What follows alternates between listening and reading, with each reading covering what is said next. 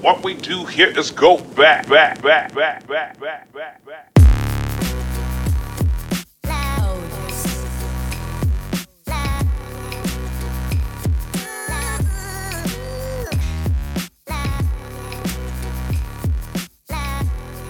Welcome. Welcome to The Hustle Sold Separately, a weekly podcast dedicated to all of you amazing human beings who tune in every single week. I appreciate you guys. I, I always say we're like the passionate anti-status quo non-conformist crew.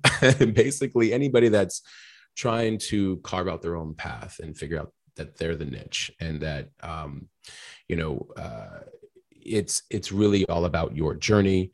And um, I so many of our listeners are artists and producers and creatives and entrepreneurs and innovators and you know uh, for any of my newer listeners it's nice to have you here. I'm Matt Gottesman. You can reach me at Matt Gottesman on Instagram. Um, but you know my original uh, folk here would tell you uh, we don't glamorize success. I cannot do that for you. And I say this every single episode uh, passionately because success has to be something you determine yourself I can't give that to you. None of us can give that to you. Now, society might try to, and there's a lot of externalities that might be thrown at you that say this is a metric that you can quantify for yourself for success. It's an inside job. And so, my goal with the show has been and always will be that I bring on guests to talk about what are they who are they in the process of all that they bring to the world? Who are they in you know whatever season that they're in? Sometimes it's their first venture their 50th venture. Sometimes um, you know it's all like a whole new novel of a season. And um, but what are they experiencing in real time? What are they really passionate about? And what are they bringing and serving to the world? Because um, you know, when people talk about end success, I say, what ending? There's only one way out. Uh, so, you know, it's a continual process is the journey. Uh, so I appreciate having you guys here. Thank you for the 7 million downloads. I've got another incredible guest. Uh, and her name is Deanne Chomiak. Uh, did I get that right, by the way? You're you did perfect first time. Beautiful, beautiful. I remember you, you know, tell me once before, but she's a former investment EVP, a writer, phenomenal writer, an entrepreneur, and a founder of Philosophy of Leisure. I've officially given it away there on here. Philosophy of Leisure. I know you guys love when I put that stuff up on my stories. I get it like hearted so many times. Um, you know, that's uh, she brings just such incredible content to the world. Um, and uh, you know, we I found her uh, last year and it just it spoke to my soul. You guys know a lot about the kind of content um, I, I believe in this the concept of creativity soul's work time flexibility um, you know n- not burning yourself out not defining yourself from what we've been told we should do uh, but more so from what we understand who we already are. And uh, you know deanne's been great at helping others reverse engineer work, rest, play, and money for less striving and more ease and for the good of themselves and the planet. And she does a phenomenal job at it. And if you watch her content and you read it and you absorb it, uh, or you're one of her clients, I, I, have a few people I think on here that probably at this point have maybe gone to her. Um, you know, you would um, understand that we have to have we have to have an intentional relationship with the life we want to create and it is our responsibility. And we do have to sometimes slow down. And we do a lot of times actually have to slow down to speed up the other areas that matter most. And we do have to remove the trivial many for the vital few. And um, you know our health and our happiness is actually it's extremely important. And by the way it does produce all the other quote unquote things you know in an external world for you when you put those things first. And so uh, i'm so grateful to have her on the show. Deanne thank you so much for being here. Thank you so much for having me matt. I know we've uh, really waited a long time to finally get this put together and i appreciate you having me. Thank you. Yeah absolutely. Um we spoke the other day and you're so knowledgeable and there's so much wisdom and so much uh, calmness. It's a calm nervous system. I mean and, and, it's also you know your your life a lot of your current life's work mm-hmm. um, and also from a lot of experience. I would love if you could tell the audience like how do we get here? Because um, a lot of people who are familiar with your work are like what'd you figure out? Like how did you you know what's going on? How did like how do you know you know these things? And so i would love if you can just you know you can go as far back as you'd like but um, how did we get here Well, thank you very much for that question. It's a good one. Gosh, um, you know, I'd like to say that I'm just super smart and I did all the right things and, you know, knew the direction, but that would be a total and complete lie. I um I did all the stupid things, made all the big mistakes, uh, ran into a million different brick walls, and finally got it through my head that I was on the wrong path. So um, it kind of all started out as a kid. I am the one in the family that's the high achiever, the overachiever, the perfectionist. I did everything right. I was, you know, straight A's and cheerleader and and you know student body um, president and you, name it. I i did it and i really loved it. And i just kept kind of going at a faster and faster and faster pace um, all the way through my career until you know one day i found myself in a situation that i really thought was just the best thing that could have ever happened to me. I was the first woman to run an investment distribution company in america mm. um, i was living at the ritz-carlton in chicago and you know jimmy choo trunk shows and you name it um, really more than I ever dreamt. And um, and I was completely empty on the inside. I just did not have that joy of life that I'd always had. And so, just like a lot of you know 40 somethings, um, I thought, okay, it's burnt out. I'm burning out, and I've got two choices. I can either stay here, as many people in that industry do, and kind of become one of those bitter, muttering old people, or I can, you know, chuck it all in, go off the grid and raise chickens or, you know, do something like that. And um, I decided it was time to walk away. It was 2008. There was a big downturn in the economy and everything, all the, the events just kind of came together um, that I knew I needed to, I needed to look for something different. So I packed a suitcase and just decided to hit the road and I, for a year, I just lived wherever the wind blew me, trying to find that kind of causeless joy, I call it, that I had mm-hmm. when I was a kid. That joy that comes from nothing at all, not from something you bought, not from something, some achievement, not from a great party you're going to or a vacation you're looking forward to, but just because. And um, so I, you know, went to lots of places. I volunteered in Barbados and South Africa. I um, just enjoyed food. I, I think I ate and drank my way through Italy. Um, I, yeah, as you do, as one does. I hung out in France. I just anywhere, anywhere that struck my fancy that I thought something interesting was going on or that people had the secret. And um, and it really kind of showed me what we miss in America. I think there are a lot of great things about the United States, but that there are some things that we really miss. And that's where I found that, you know, as a workaholic, as I had been for years, and many, most of my clients are workaholics as well, that I would work more and more and more and push out all the things that actually are proven to bring humans happiness. Things like connections and relationships and giving back and being present and, and paying attention to your health. I had pushed all of those out to make more money. And um, that was the big secret. So I decided to come back and, and uh, form Philosophy of Leisure, which, by the way, is the name of a book um, and a philosophy by Joseph Pfeiffer, who is a, a, philosopher. And he basically said, you know, that being busy will not only ruin us, but ruin our world and ruin our culture. So here we yeah. are. Yeah, and I met you, and and uh, you were nice enough to invite me onto your show. So thank you again. Well, you know, there's a lot in there in in inviting you on too, because I there's a lot of things we're not taught in school. Mm and there's a lot of in all uh, f- uh, forms of education from grade school all the way up to you know master's degrees and phds and um, we put such an emphasis on um, the money and quote unquote being responsible but not actually taught that being responsible is is actually understanding internally who you are and what you're here to do. Um, and it's unfortunate too, because then there's the extreme opposite that sometimes happens, which people say, oh, so, you know, but if I dream and I just build off of the things that feel right to my soul, like, well, how will I live? And oh, you know, that's, I can't make money that way. And you're like, no, you were told you can't make money that way. Mm-hmm. You were just told that you can't make money unless you do these routes, really, is what you're really told. Um, but no, actually being of service to this world. yes. um, is a way to make great money, especially if you are really um, in your lane uh, and zone of genius and uh, talent and skill and all these things. And and then on top of that, when we put our health first, oh man, like we can do that much more within the very gifts and talents that we have. You know, we can show up even in the jobs that we have for these companies as well too. And it's unfortunate they don't teach that. Right.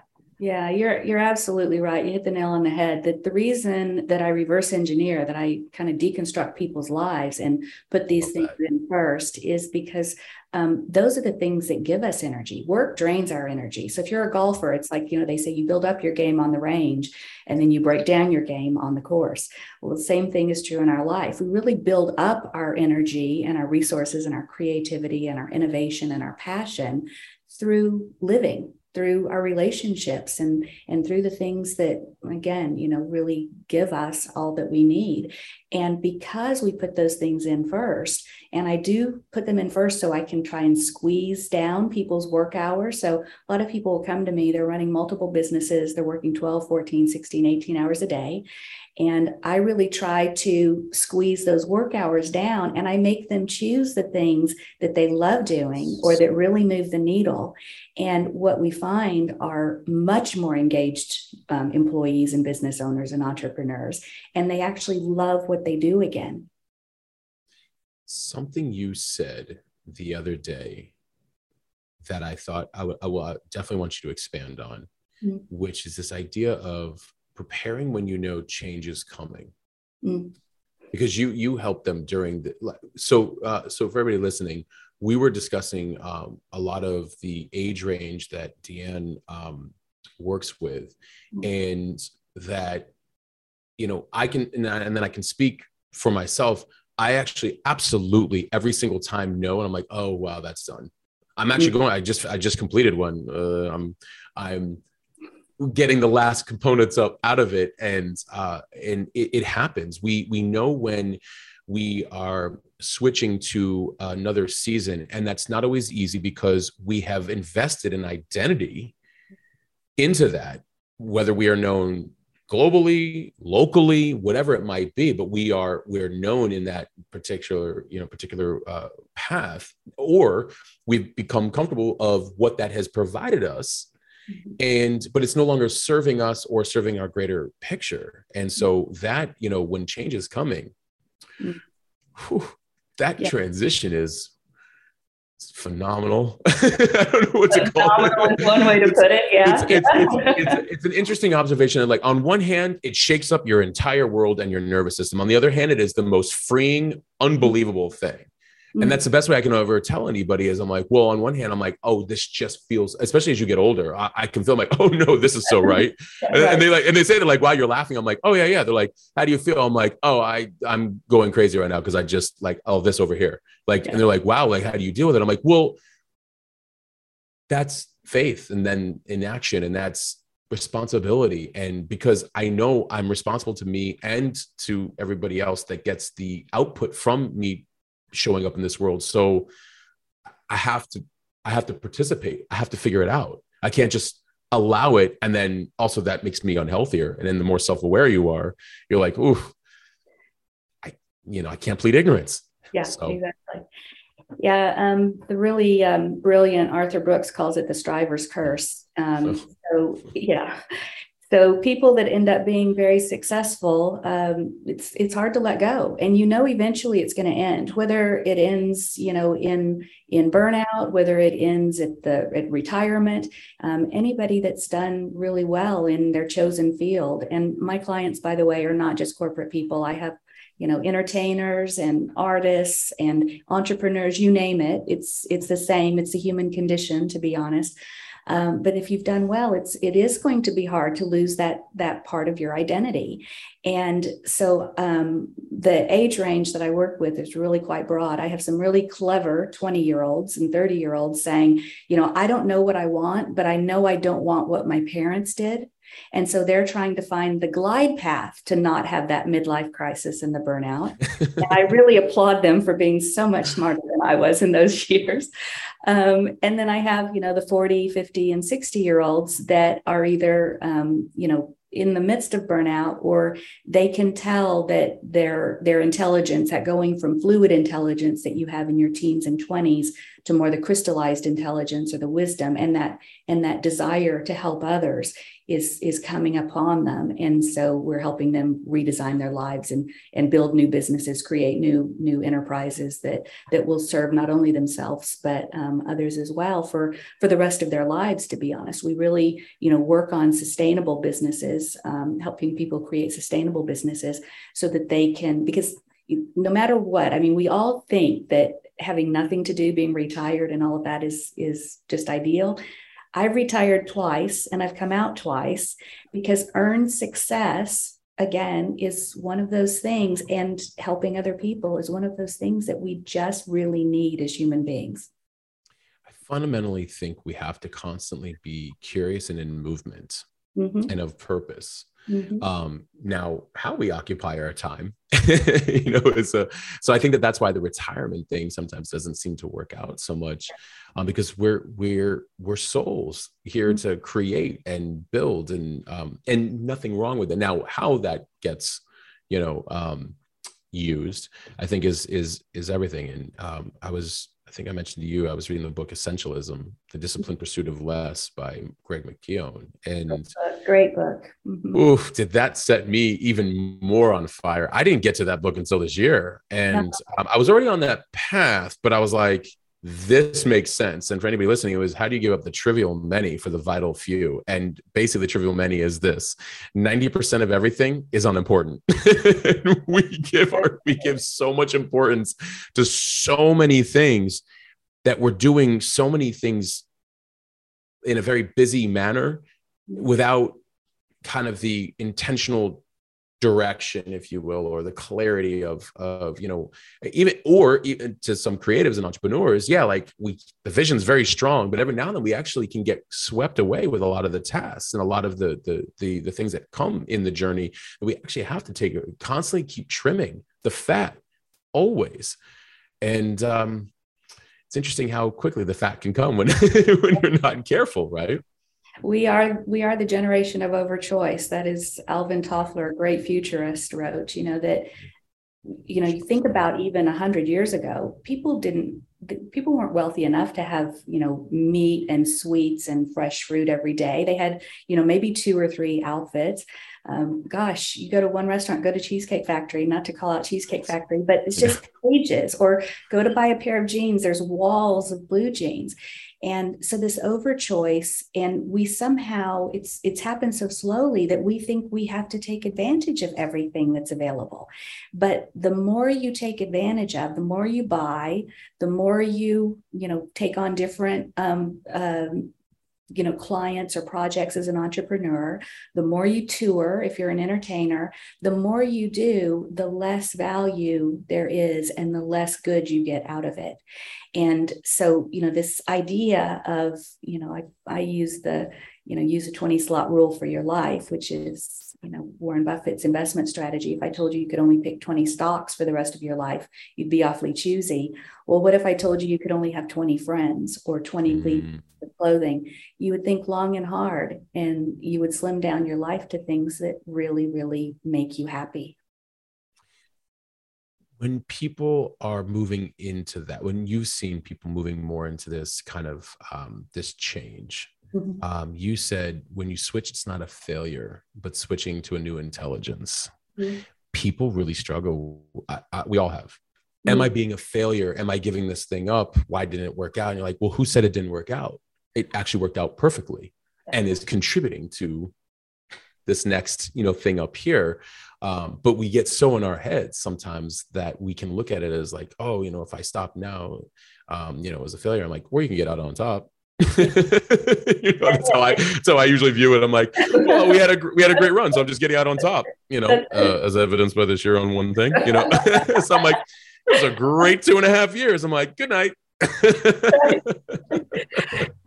it's it's so true, and um, you know we do view burnout or you know being laid off or whatever as a failure but um, you know sports analogy again comes through you know do do i want to be brett Favre or do i want to be somebody like roger staubach that you know mm-hmm. goes out gracefully and and moves on to the next phase of their life and they're there the next phase each phase is just assimilating everything that you've learned before and so it should and does move you forward if you let it. If you don't see it as a failure, but yet another batch of knowledge, another batch of skills, another batch of people, wonderful people in your life that you then carry into the next chapter and the next in business endeavor, then you're always just going to be building, you know, strength from from strength to strength and building on everything you've done before.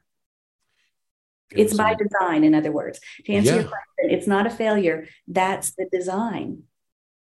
And, you know, one of the things that I know you can relate to on that, and if I would love it if you share this story with my audience, which was you were offered mm-hmm. like a major mm-hmm. um, monetary, um, you know, uh, offering, if you will. you were offered a monetary offer. You were, I mean, you were offered this incredible opportunity uh, mm-hmm. monetarily and in something that you had done for, you know, it'd been part of your your life's work before and all this, and you ended up saying no. Mm-hmm. Can you talk so, about that? During that year that I was traveling the world and doing different things, I had been called to um, to apply for another job in San Francisco, and my younger son was going to college there at the time. So I I flew in and and just you know by by complete fate um, i ended up meeting a man that i ultimately married an englishman who uh, was there for meetings with cisco systems and I ultimately moved to England. But um, when he took his next rotation, he asked if we could move back to America full time. He'd always wanted to live here. So we did. And as soon as I landed on US soil again, I started getting calls about different roles. And one of them was just cr- like the pinnacle of investment jobs, as far as you know, I was concerned. And I talked to the people, the recruiters, I talked to the company and I just couldn't do it. I'd been out then by that point for three or four years. I was loving my life. I was doing a lot of coaching and consulting in Europe. And, um, but I had this tremendous guilt. Like, why, you know, I'm, I'm so ungrateful. Like, people would give their right arm for this job. Why can I not make myself take this job?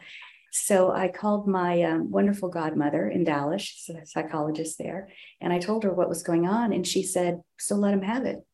And I said, What? She goes, So let somebody else have the job if they'd give their right arm. She says, You've done it. It's somebody else's turn. And I don't think up until that point, Matt, it had ever occurred to me that I could turn down a promotion or a job or a project that you know i had been taught and many of us have been taught that you just keep taking every single opportunity um, no matter what it's doing to your health or your life and that was a real turning point for me um, so yeah it's and and i see that with many of my clients. Most clients especially my corporate clients you know once they reach the c suite um, they'll ask you know me one question do, do i ever regret it? And i can honestly say never. Not one day have i ever regretted moving over to the to the light leaving the dark side and moving to the light. You know and and i I brought up the other day to you when you tell me that story that the post I had said about sometimes it's not the opportunity. It's the uh, uh or it, it, the opportunity isn't the money just the money that sometimes it's the ability to turn it down if it's not in alignment with your values or or where you're heading or what you would rather or what you feel in, internally. And that actually opens up to so many other opportunities. And so i love i love you sharing that because i think that's a hard thing for a lot of people sometimes. And they're like you know, oh, but I was offered this money. I'm like, but do you want it? I'm like, no, of course I do. I'm like, not the money. Of course you want the money. like, you know, but do you want it? And when you make them, you know, when they you, you make yeah. people feel into their soul, they go, well, I mean, you know, well, it's a lot more hours and it's and it's this. And well, I'd always kind of dreamed that I want to do this. And well, and technically this. And you, it's it's interesting when you can kind of remove the the tangible external and make people feel into it a little bit more. Um, you know, luckily you were just kind of like you were exploratory on a feeling. and I just wish more people were exploratory on the feeling. And I and believe me, I get it. I'm not telling anybody what to do. that you know, in terms of turning it down. I made all those mistakes before, so we, we obviously know that I made you know bad choices before that to keep continue taking promotions. So right. yeah, everybody has to reach their point. But I'll put an exclamation point on that story.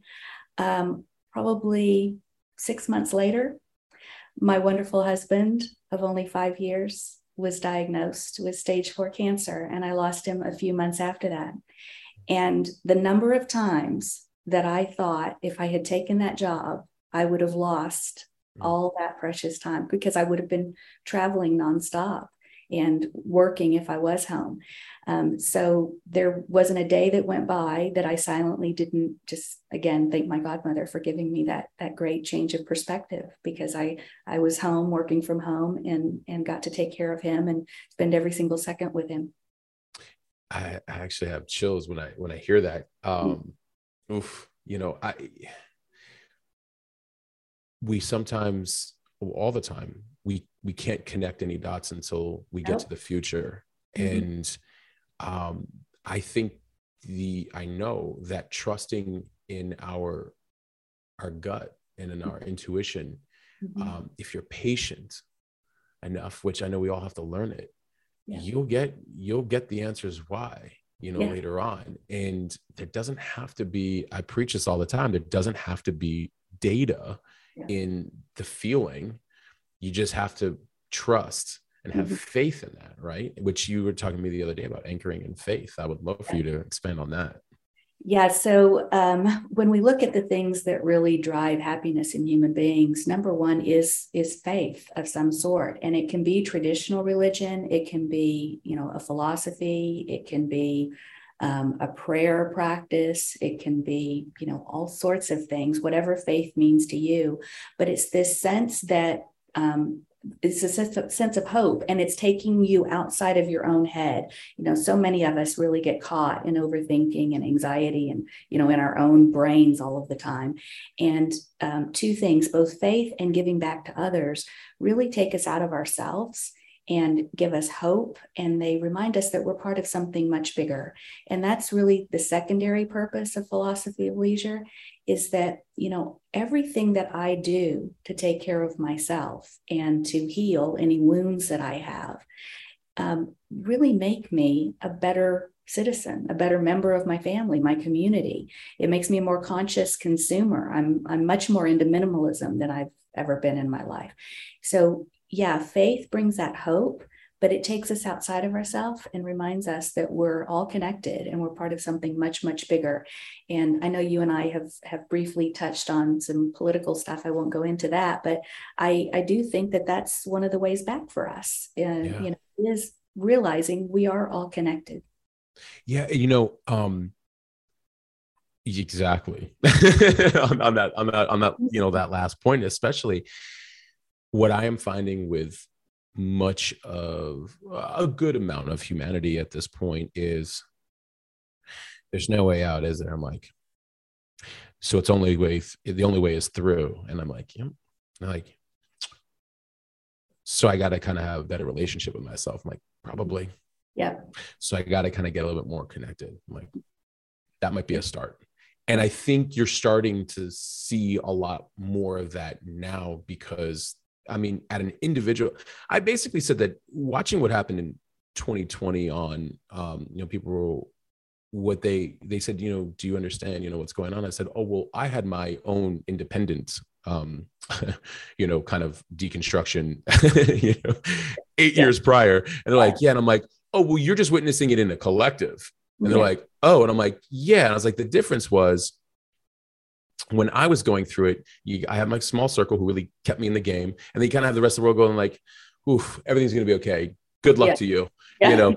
And and they kind of understand, but they mostly don't, you know. Yeah. And and so somebody asked me, this was like in 2020. They're like, and now I'm like, now they're all going through it. They're like, and you? I'm like, nope. But but empathetically, yes. Um, the beautiful part is now we get to show up, no matter how much maybe others struggle or, ha- resist or have any of the the issues where they're like look the way out is through it, it, for all of us. That's why you know and and it's actually a good life if you allow it to be and participate in it from you know a different you know from from a, a, different place from doing that that work. And then also you know having this faith of you know look if i understand what i feel well now mm-hmm. i can understand uh, in my knowing and if i have a knowing that's faith in action um, and people always say well how's it going to turn out i'm like i'll let you know you know but i know but fundamentally we we do know i think it's just that's requiring a lot of letting go of control. And I would imagine mm-hmm. that a lot of your clients mm-hmm. in all the areas, it is a control. I can, I, I'll speak candidly for myself. I know that um, I never controlling other people, not in the cards for me. I have no desire. Like people want to do that. I'm like, wow, like that. Okay, whatever. I, I yeah, good. Best of luck to you. For me, the letting go of control is um, I don't have to make it harder. Mm-hmm. Um, I don't have to do it all by myself. Mm-hmm. I, um, you know, don't have like, there's this sort of this controlling of like, no, I, I need to, you know, in order to make this outcome happen. And it's like, actually, there's stuff way greater than you that's happening that can happen. And you don't like, just even moving in the energy of it and allowing and receiving and the give and, and take and that and the reciprocity of that all these things it's actually a lot better especially when you're operating from your gifts it's way mm-hmm. different it's yeah. way different but we you know we get into control issues of our, the world that we think we have to create um and uh and it doesn't have to be harder. Yeah. So do you deal with yeah. control issues a lot? Oh no never never never. Not my own nor any other clients. Um no i think when we have our own agenda then sometimes it's it's often difficult to see you know where opportunities are for both success as well as helping others. And um, you know, if the two things collide, even better, which I am a firm believer that no matter what you do, you can serve others. I remember as a young stockbroker going out to dinner with my dad, who was very successful in a different field, and saying, you know, telling him all these clients I was helping. And I just, you know, really was so excited about what I was doing. And he said in his big Texas drawl, Deanne, stockbrokerage isn't a philanthropic work. And I said, you know, dad, everything is if you do it right. I mean, we all know when we go into a store and there's somebody that's really happy to help versus somebody that kind of scoffs at us, or if we're in a restaurant, or if we're at the doctor's office, or wherever we are, anything can be an act of service. And, you know, really you know take us out of that control agenda that we each have that this is how things are going to be and you know i'm going to get all the things that i want out of life and i don't really care if anybody else does. So um so yeah i i think control is again another place that most people need to heal. I think we talked the other day you know um, many of my clients are still trying to prove that they're good enough to somebody. Um, even if that person has since died. Um, so again, you know, a lot of my work is, you know, just getting people to do, as you said earlier, ask them, is this really what you want? Or are you doing this for someone else or mm-hmm. because of someone else? And, you know, everybody listening, I, I, I told Deanne that I, I, you know, I myself even went to that, went through that, um, with my father, may he rest in peace, you know, years ago, um, just more out of you know some we, we can easily get into a place of um proving ourselves or saying you know um value has when this outcome has happened and it's not true it's mm. absolutely not true and i was i was very fortunate that my father gut checked me very hard uh, when he was in the hospital and uh, but yeah it's it's it can happen you know where we whether we want the validation from the world at large that i am this. Good at this identity that I am, you know, mm-hmm. or um, you know, look at what I've been able to accomplish, or uh, you know, uh, you know, against all odds, look what happened, and um, mm-hmm. you know, letting that go and actually finding peace in the journey. Uh, once I pursued peace and uh, time, it it changed uh, a lot of things, and then and you know, in that personal discovery of, of you know my soul's journey, it's like, oh, okay, you know, this just feels good, and then we take a lot of pressure off of ourselves. Mm-hmm. Um, and it's interesting because I, it's interesting because there's like this relationship with work, mm-hmm. and I'd love to get your take on this. Where we need to do like discipline is freedom. Mm-hmm. Absolutely. And we and we and we and the discipline provides how am I doing? What am I doing? With who am I doing it with? And how am I using my time? Mm-hmm. And you know, and being present in as much of, of each moment as possible. Mm-hmm. Um, and that requires a significant amount of work. Mm-hmm. Or am I doing like what work am I doing? Mm. And I think that when we start to ask those type of questions, we kind of start to realize like, oh, I, where do I want to shift my focus? Because otherwise, um, you know, I, I feel like maybe and maybe people ask you it's like oh leisure like what do you mean like you know uh, i can just sit around and like do you know on beaches and do this and it's like well yeah. no like we were talking about that the other day it's like actually the creation of your life mm-hmm. is the most it's the most art it's the most work you will ever do it is it, indeed right? and it's true people come to me and they think oh so i'm just going to be able to sit around and have cocktails all day or you know no no no, no. I, you're going to still be booked from from morning to evening uh, but that time slot might have daydreaming in it it might mm-hmm. have um, you know time lunch in the middle of the day with a friend. It's it's just going to be you know different things um, things that are proven to help make you happy and more successful and more present with your family and and everything else. But you know to what you said earlier this thing about you know the, the job and you know just the holding on too tightly to work I think is, or at work, I think is probably one of the most difficult things that that I deal with with my clients. They just really can't believe that the things that I'm I'm telling them to do are going to bring about happiness, let alone more success. I mean, I have a client, a, a designer, fashion designer in um, in the UK, and she said the other day, or not long ago, she said, um, "How is it that I am working fewer hours and I'm making more money than I've ever made before?"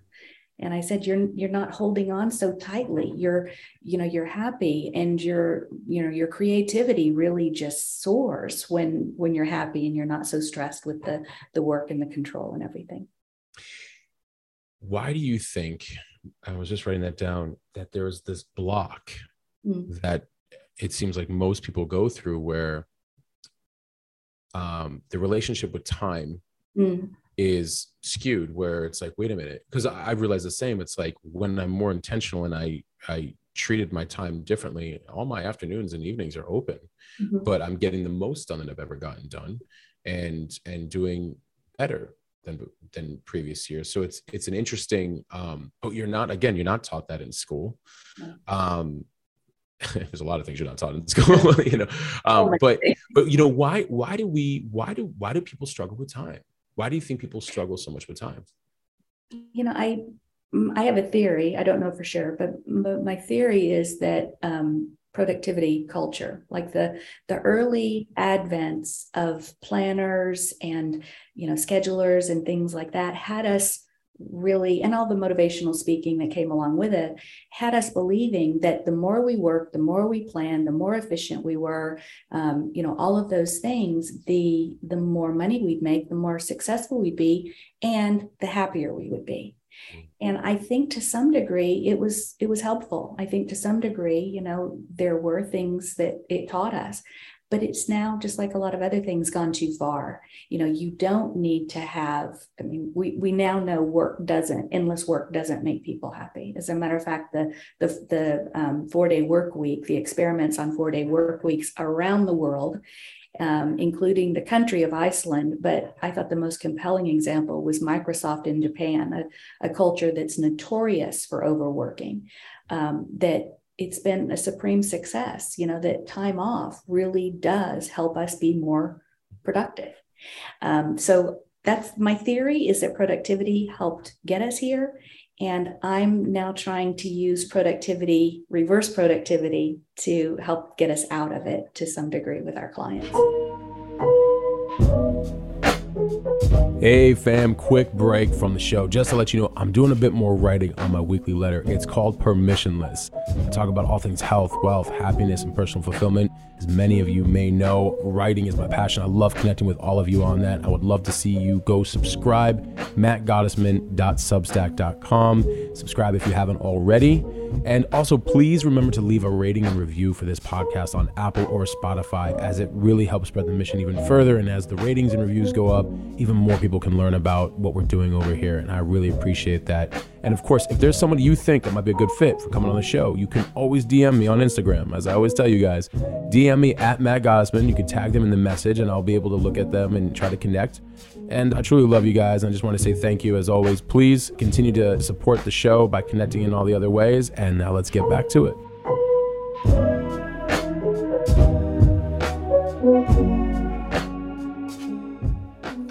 Absolutely love that because um, when you, I think, apply productivity to intentionality mm-hmm. and um, uh, and to other areas of our life that optimize our our, our whole life, um, our productive output actually goes up. And it wasn't until I started putting such an emphasis on sleep and my mm. health. Yeah. I'm like, oh, my creativity and my cognitive output are much higher. Mm-hmm. And um, I'm able to think clear. You know, and we and, and health isn't just the exercise and the food we eat, it's the meditation and prayer and journaling and all these different things. Um, I can make decisions faster I can see things clearer.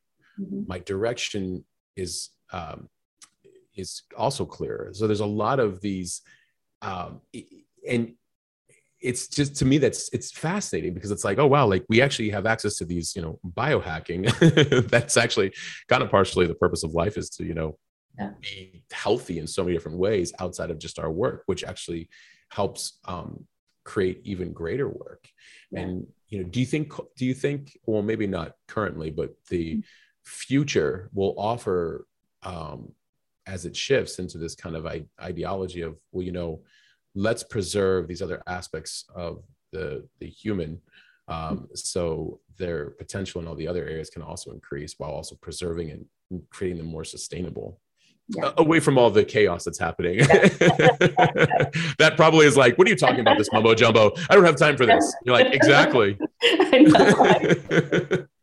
uh, no, I do think so. Um, mostly because, and I'm not a very woo woo kind of coach. You know, I like data a lot. I'm a financial girl. So um, I like data, I like numbers, I like statistics.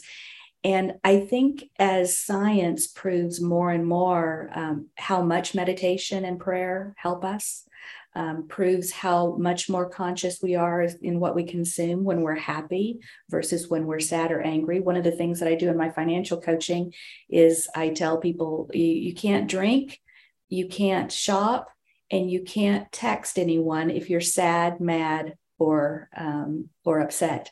You can call you can call your trusted circle but you can't do those things because when we're out of ourselves when we're not happy when we're not you know we don't, don't have that sense of equanimity which is my favorite word um, then we are more likely to do things that aren't good for ourselves and they're not good for others. And um, so i do think that as data shows that these things are scientifically proven to help us that more and more people will get on board. I think there's already a great movement of it. I'm just, mm-hmm. you know, one little piece in the in the puzzle, um, but I I do think it will grow over time, and I'm really excited about that. I'm it, it's what gives me hope for my children and my grandchildren and and for the rest of the world. You know, I I love data and I love no data. Mm-hmm. And what I mean by that is I love that I don't need data to trust a feeling, mm-hmm. but the feeling gets me in the game to get the data. Yeah. so like, so the data is what made me start meditating. Like I started uh, the American Medical Association's, yeah. uh, you know, reports on meditation. They actually offer it free to mm-hmm. medical students um, you know, courses in meditation, I that's when I was like, all right, I guess I got to try now. You know, I guess I have, and you know, that's been three or four years ago now. It's been life changing, really.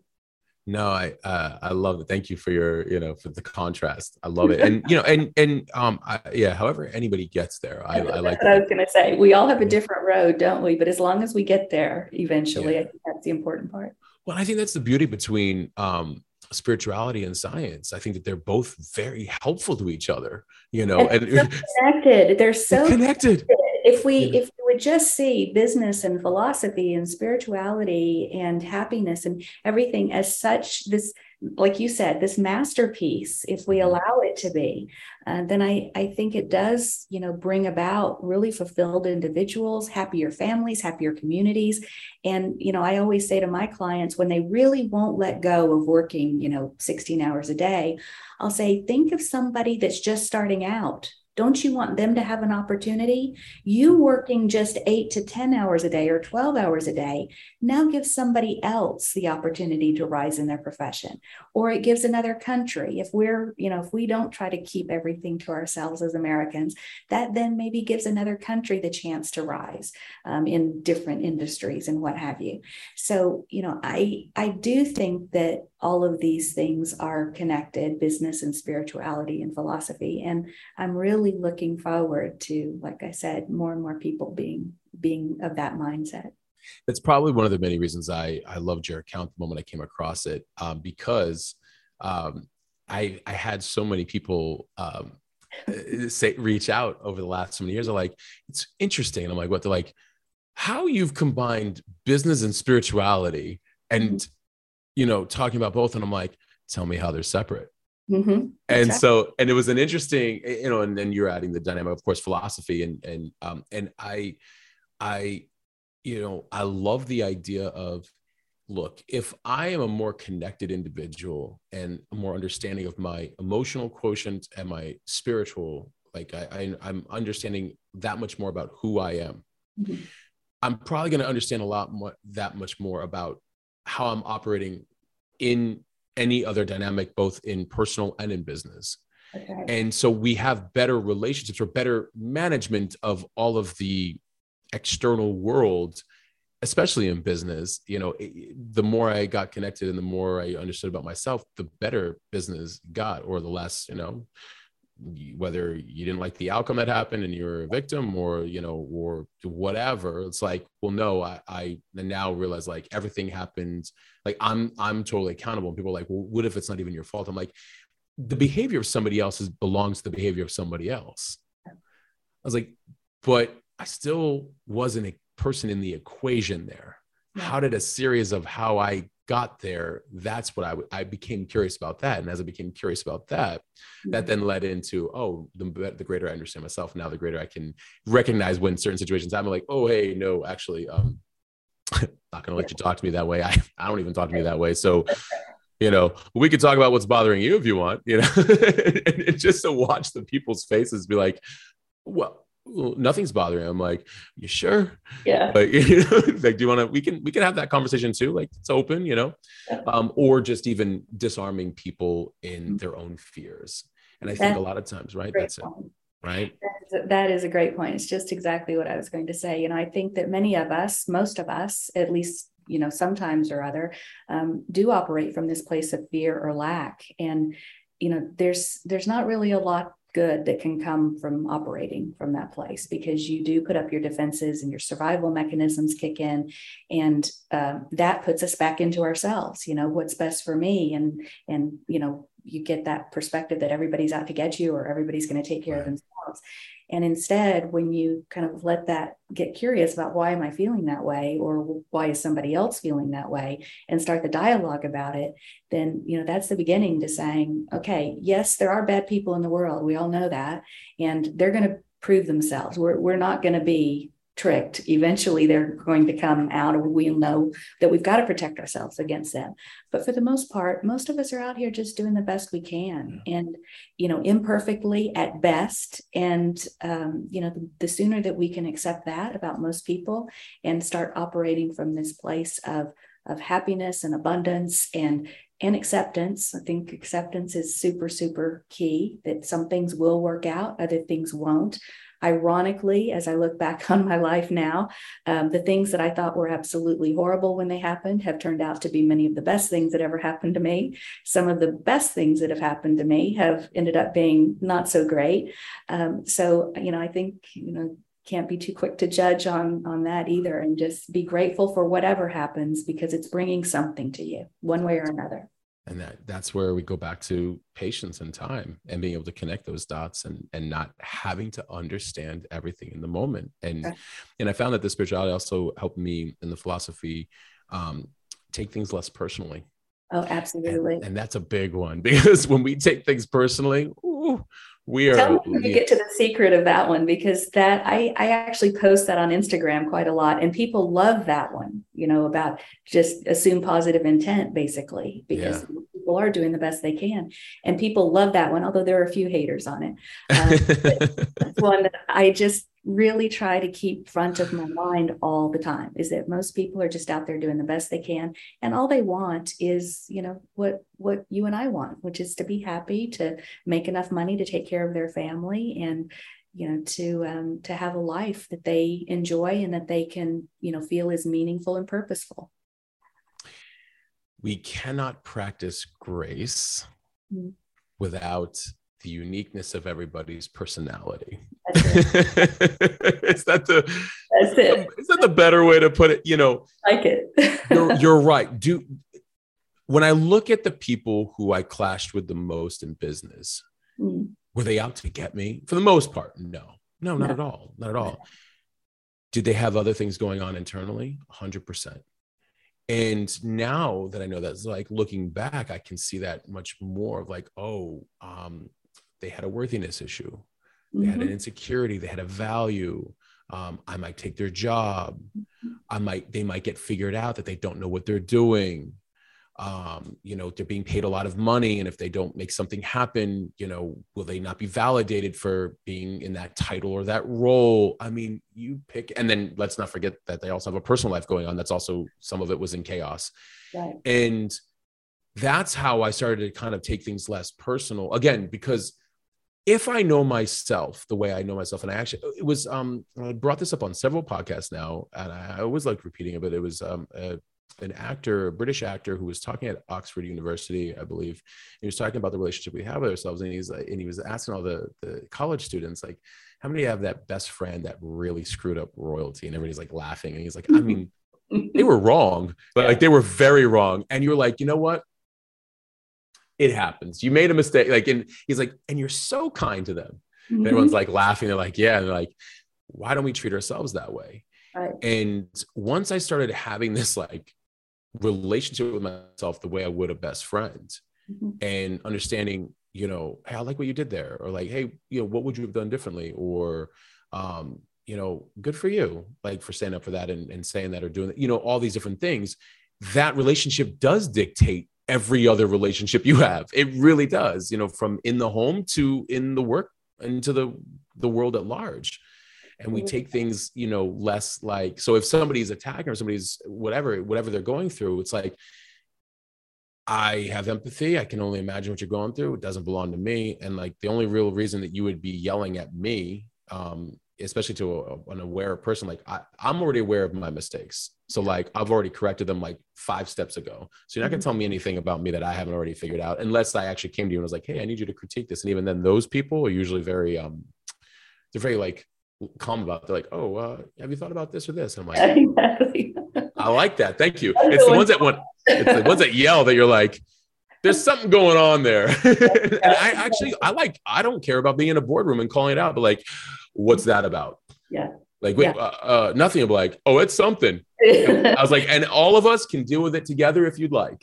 Yeah, that's right. That's right. It's your choice, privately or publicly, up to you. Right. No, it's it's um it's very true, and you know, I there is um, there's a sleep meditation that I love to fall asleep to, um, mostly because the woman in there says um, the day is done, and whether you believe it or anybody else believes it, you've done a good job today. Mm. And every time I hear it, I think, why don't I tell myself that more often? You know, good job today, good job because you're right to everyone else i mean i'm i'm the number one i'm i am the like eternal cheerleader i i love like rooting people on and celebrating other people's successes and you know just i just love it that's probably my favorite thing in the world but I'm I'm just rife to do it for myself. And so every night I think, okay, tomorrow I'm going to be my own cheerleader. And do I do it the next day? No. I get up immediately thinking, ah, you forgot this. Oh, you didn't do this. So no, I I think the kinder we are to ourselves, then definitely the kinder we can be to others. And um, and it's you know a very old southern saying. I know most people have heard it but my grandmother used to always say you know you catch more flies with honey than you do with vinegar. And it's so true. You're nice. People are nicer to you. And that just has like the domino effect. And i i found that profoundly true. And i think again where you know, when I hear when people say like, "Well, my niceness got taken advantage of," and I'm like, mm, "Okay, I think there might be some other things in there." I was like, no, nice is also honest," mm-hmm. and they're like, "Okay," and I'm like, "Well, if somebody started to do something you didn't like, can you just be like, hey, and can you be nice and say, you know what?" Um, that doesn't really resonate with me, and uh, you know, I don't really appreciate that, you know. Um, so, you know, I'd like to talk about that and have an honest conversation and just call it out it's you know. so true. I mean even even when i had to let people go on jobs and things like that i i just never felt like there was a reason to be disrespectful you know to find a way to say these are the things that are great but it's just not the right fit for the role and you know leave them with their dignity. And yeah. you know i am i'm known i'm kind of the biggest knock and against me and my family is that I'm too nice. That I I've never no one's ever heard me yell. No one's ever you know heard me call a name or anything like that. But I just really believe that you know when you're kind to other people and you treat them with respect, you can say almost anything. To your yeah. earlier point, I can I can what I think is criticism. I can criticize people, um, but if I deliver it correctly, then you know they're going to be open, hopefully, to a dialogue, which ends up then bettering our relationship instead of ending the relationship, whether it's professional or personal. And everything really has to be, you know, a win-win for both sides. Otherwise, yes. it's time to let it go and let them find their tribe, you find your tribe, and um, and everybody is is much happier than again trying to hold on to things that aren't meant for you. I think that that's where flexibility comes in. Um, we can get so tied to like, I have to make this thing work. Yep. No, you don't. Yep. In fact, if anything, can you practice letting go? Mm-hmm. The world would be a much happier place if more of us could do that. And I think that's really where meditation has helped me yeah. so much. And and my meditation life has changed my prayer life. Uh, I am somebody that practices traditional a traditional religion, um, but it's it's changed my prayer life as well because I don't now go in asking for a whole long list of things.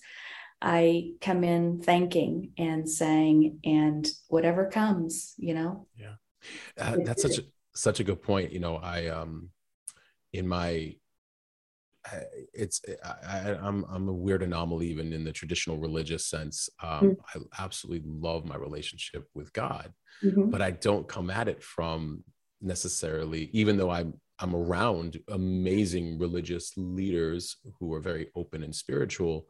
Um, but yeah, it, the other day, a couple of rabbis and some of the, yeah. the wisdom mm-hmm. that they had imparted to you. I was I was really quite moved. Yeah. Yeah, you know, and and it's funny. I was I was in L.A. recently, and uh, a few of them, uh, a few Orthodox rabbis said like, "I've been reading your content." I said, "Yeah," mm-hmm. and they mm-hmm. go, "It's interesting," and I said, "Well," Mm-hmm. They go, you're basically speaking Torah and Bible mm. without really, you know, I mean, like, you know, you study and you, you know, you work with so and so and so and so, and you, you know, you guys have like your weekly, you know, like, but you're not like, like you realize you're, you're basically speaking Torah and Bible. And I said, it's my soul. Mm-hmm. That's my connection, mm-hmm. you know? And they said, and they, and they dug it. They like, they like that, you know, like, it's cool because they said, you're, you're appealing to all people.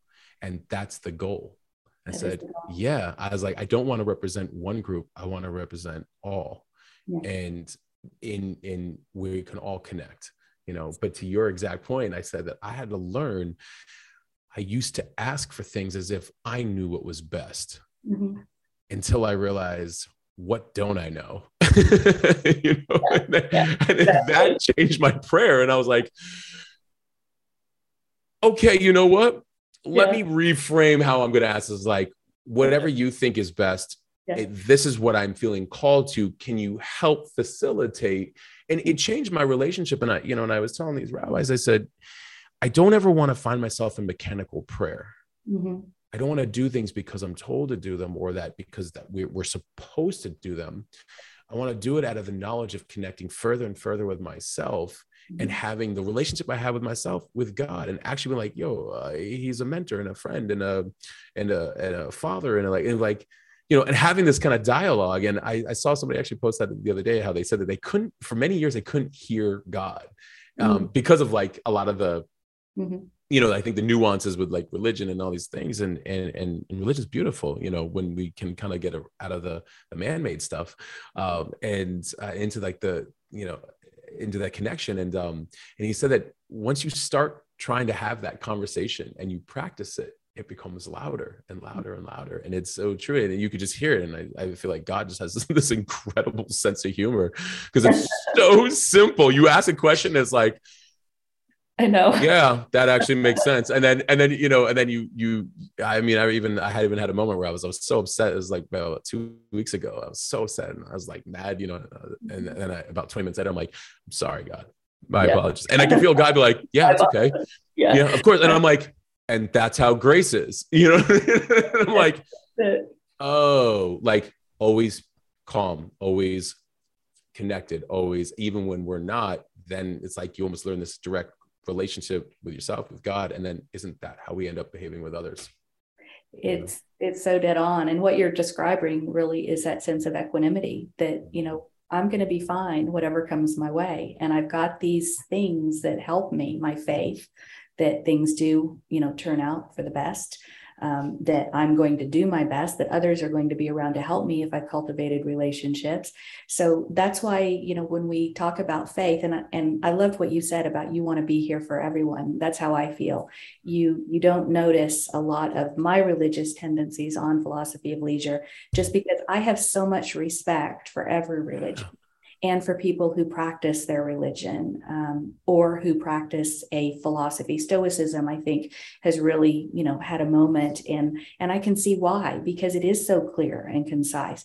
And i i really respect you know whatever you place your faith in practice in um, because i think that they all have the same eternal truths woven in them they all say similar things mm-hmm. and get to the point and you know i don't know that that you know i'm i'm getting more and more convinced that somehow there's going to be you know a unification of of all the religions and all the philosophies um, that takes us to another level. And you know now i'm getting way off track here from, no i our- love it. I love it. And this happens on this podcast all the time. And, and by the way the audience loves it because tangent, tangent alert right? No um, you, Oh, I do just just feel like you know it it religion is always and faith has always kind of gotten this rap about how it can tear us apart, but I think it can unify us as well. Again, as long as there's respect amongst you know all the the various belief systems. I, you know, I had chills when you're talking about it. I am in complete alignment with you on that. And that was actually what this one young rabbi had said to me. He goes, What I like about you is that even though you're from a one culture Mm-hmm. Um, you're talking to all cultures. And I said, well, yeah. And he goes, yeah, but even in our own culture, when we talk about the the ultimate, we mm-hmm. talk about that all cultures are actually in with connection to themselves. Yeah. And I was like, yeah. And he goes, that's fascinating to think about that, you know, because typically within one culture, they the the content stays within the culture. Mm-hmm. You're actually representing Mm. it on a more of a mass scale for what the belief of the hope of like that for all mankind. I was like, well, yeah. I, I was like, I mean, I wasn't thinking about it to the, the grandiose scheme that you are. And he's like, I think you should. And I was like, wow, that you know, it was it was just it was nice, but and it's exactly what you're saying, which you know, yeah. And and I said, look, I just like the whole picture, the mm. whole thing and I've had so many different religions reach out at the, of people of culture say, I love the way you talk about God. And yeah. like, and that it's interesting that like you don't separate any of it. I'm like, well, if I'm not separate from myself and I'm not separate from God, mm-hmm. I don't want to separate the people. you know, like I, I, and but I want each person to have that own individual, you know, connection. Yeah. You know, so um, and you know, they said, well, it's interesting. And I said, well, I want to see what what happens when you put the whole picture together versus just this the parts that get edited and get you know. That's the best part. That's the best part. I love that that i kind of want to see how story ends too you know but we're just part of the story. We we may not get to see the end. My late husband used to say you know he couldn't wait to to get where he was going so he could ask the guy with the big book of all the answers so many questions and that was one of them you know like which religion is is right or which faith practice or whatever and uh, spiritual practice. And i said you know they're all right they're they're all right and they're all wrong to some degree as well. Um, but you know, just this this idea that it could you know bring us all together and there could be unity in it in some way i think is again another one of those things that gives me hope for for the world and for my my um, children and grandchildren and friends and family well, you know and when i think about the philosophy of leisure and i think about taking steps back to go further in mm. um, you know these are some of the things that help everything else that we do bring to life in this world yeah. right and so you know it's uh I, again I, I just I, I love everything that you're taking and saying you know hey humanity yeah. i need you to shift. Different like you know yeah we call it the big shift but uh yeah the philosophy of leisure was actually written by joseph pfeiffer who was a german uh, philosopher. He was catholic. Mm-hmm. and his his thought process really was that without leisure there's no time for contemplation of religion. There's no time for contemplation so it's it's actually a faith-based philosophy. Mm-hmm. however again you choose to practice your faith um, but it had so many different applications to work and and to you know social media trying to manage 4000 friends on social i mean just the the overness of everything really was stripping away all of the joy in people's lives. And so that's why we we chose and I, have got to give a shout out to to caitlin at copy uncorked and katie at dropcap design. Um, the three of us really worked together on on the branding on the name on the design um, all sorts of things. And you know we all really came together with this idea that you get those things straight mm-hmm. and everything else cascades downwards from the individual to the family to the community to the planet. Um, and we're we're loving i mean you know we've we've been around for a year and i know i must thank my followers on instagram far too much but it's really resonated and we've we've been just overwhelmed by the amount of support we've gotten. So we do think that there are a lot of people on the same page.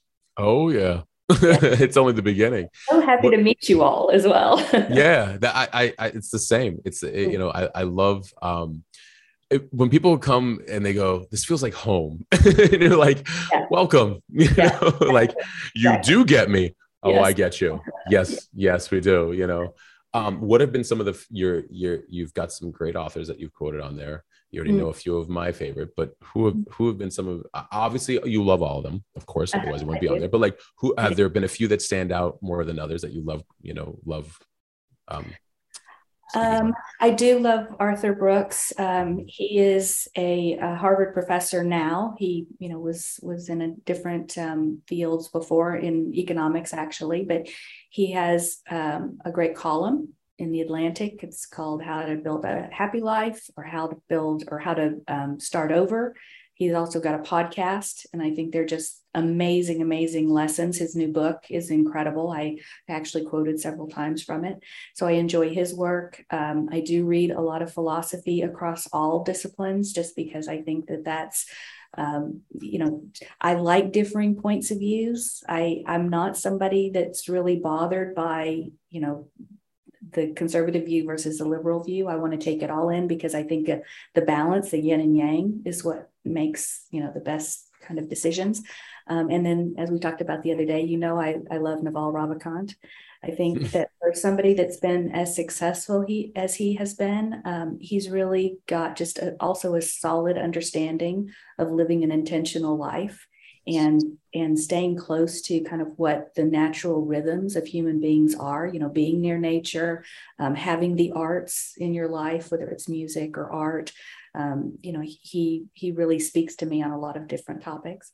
Um, so those are probably uh, in along with joseph pfeiffer who i, I really love his stuff and then Ber, Ber, uh, bertrand russell. Oh yeah. So yeah he's another great one that I think we took a lot from in designing the site. So as just as religion, you know, we think there are good ideas everywhere and and we're not, you know, ashamed to borrow them and to build on them and yeah. try and just keep the cause moving um, in the direction, you know, pull on the oars along with everyone else. You know, I had somebody say this the other day and I hadn't thought about it that way, but I was naturally doing it, which is what you do, where we pull on these ideas of other authors. Mm-hmm. Um, they were saying how somebody basically said, I love how sometimes you'll take someone's content, you know, and you credit them, and mm-hmm. then you take it further. Mm-hmm. And I, I, but it was the way that they had said it. it was like you take it further and you um take it and sometimes it's you give it a whole new life to it. I'm like look at it differently. And yeah, I, that's that's the inspiration. You know, you don't right. want to copy other people, but no. when you are inspired by somebody and then see a different perspective to it you know i really believe that that's what furthers the world that's you know what is, what's the saying that each generation stands on the shoulders of the generation before right. so you know that's what we do today too we're all if we're doing it right we're all just furthering the conversation and there it is and walking one another home as yeah. they say yeah. yeah it's one of my favorite uh um, quotes right uh, we're all just walking each other home mm-hmm. and it's also became a little bit of a philosophy mm-hmm. where in an interaction you know whether it be in and i tell this to people um, in dating uh, or like in relation personal relationships or in business relationships like look we're coming together and we are hopefully going to do the walk together and if we're not can we at least assist each other on the walk as the catalyst for getting each other where we have to go. Mm-hmm. And that's respect. And that's actually real love. Like yeah. real love, unconditional love is actually doing the right thing, not the controlled thing. It's like, oh, you know, if I really love you, mm-hmm. I'm showing up at, from making the best possible decisions and from my gut and from my soul. And, you know, if in this interaction we realize we're not for each other in business or in life, mm-hmm. can we help each other um, on the way to where we're going? Can we help walk each other home on our journey? Um, it's a great, great quote in a book I read recently, and it was um, love people, don't need them. Yeah. Yeah. Because when we need them and we put those expectations on yes. them, it isn't really love, to your point. Right. But when we take away that need and our own agenda, then we can just really love them and do what's best for them Yeah. that has created some of the greatest legs of the journey for me mm-hmm. in more yeah. recent years for sure and it's and it's funny because it catches sometimes i've found most have been aligned with it but every now and then you get some people who are like it's a newer concept but they appreciate it but you can yeah. tell that it's still like new you're like oh you know i'm like oh well don't, don't get me wrong I mean, it's a practice and the ego can yeah. definitely get in the way of course the ego can get in the way you know of course it can you know but um but it's necessary. It is. And, and they may be, you know, at a different point further ahead than you are in other areas. So if we can absolutely. all each and learn from one another, then, you know, I I know that I've referenced him several times, but my late husband used to wear glasses to read. I need glasses for distance. So we used to say between us, we had a perfect set of eyes. Well, I think that's true in most of our relationships and communally and everything else. That if if we all pull our resources and mm-hmm. um, yes, I am a capitalist. I know that I'm sounding a little Marxist here, but you know, we all pull our resources and add our skills and talents, then that makes a complete society. Um, but it takes everybody. It really takes everybody putting in what they can put in. Some would say that's conscious capitalism, which you and I we talked about earlier. you know, I love the cuddly capitalism of the of the Nordic countries. Yep. um, you know, and so I um, it's funny because uh, you got me thinking about the the capitalism, but I, I was uh, oh, um, you know, from one of those rabbis, I heard a very interesting. You know, he was talking about the the end result of how he ended up with his his wife and he, he's like you know i love matt that you don't believe in perfections. I was like well no i'm like the imperfections are where the beauty's at. And he said and the key is he's like and he was talking about his wife and he said her problems and my problems were a perfect fit. Yep. her problems helped me elevate in my soul what i needed to work on and my problems elevated in her soul what her soul needed. It was a perfect fit. When you have perfect problems or perfect resources for each other to like you know develop even further than you could by yourself Mhm. you're winning you know? That's that's really walking one another home. That's, that's, really, really, walking one another home. That's the definition of it right there. Yeah. So boom. So perfect. Um what what do you have coming up? Is there anything in particular that you're really excited about that's that's coming to fruition or Um, next chapter within the philosophy of leisure Yeah, thanks for asking. We um we have a few things where the Katie and, and Caitlin, the dream team, are kind of doing a, an audit of the site right now. We'll probably, you know, change a few colors, nothing, nothing major, but um, we might shake things up a bit. Um, we're going to have a course come out. It's it's taken a few iterations, and sadly, during part of the journey, um, the company that I was working with, the founder, super super successful founder, um, suddenly became ill and passed away very young.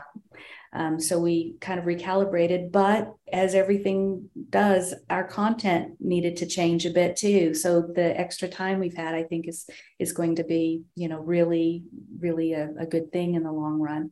Um, so we've got a course coming out either fourth quarter or early first quarter that, you know, for people that don't need, you know, one-on-one coaching, they don't, they're not looking to turn around their whole career or, or start a new business or things like that, then they'll have access to that course. And then probably a paid newsletter.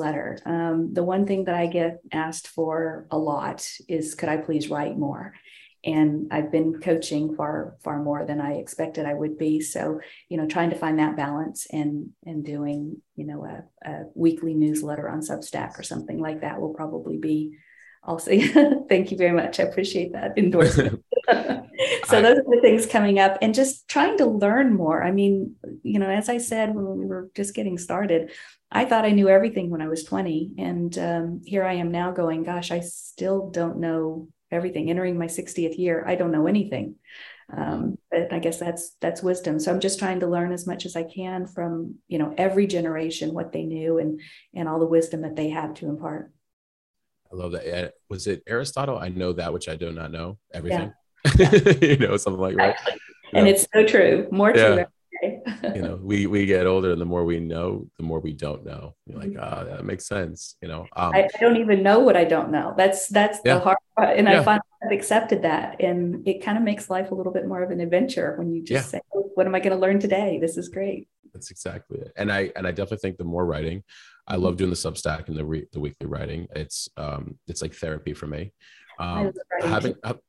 I haven't done in the paid yet. Uh, I'd like to turn some aspect of it into paid. I'd love to, you know, we'll, we'll I'm sure talk about that. Um, Mhm. um, just for the ones that want just that like kind of deeper relationship or you know however it might go but it is such therapy i love doing it Mhm. um, and uh, you know also I'm, I'm excited for you for all these things and and yeah you know we're i love the creator economy when business especially is injected into and it's like hey here are different ways of doing things that are easier and more affordable than you know the traditional uh, you know route if you will you know um, because we are in um, new territory Yeah. and it's uh, we we have to reshape and rebuild and help create for the future so i love that you're doing all these things territory. Exciting new territory too. Right. So many new and different opportunities for so many people. And I know we have challenges, but I also believe that we're up to the task. So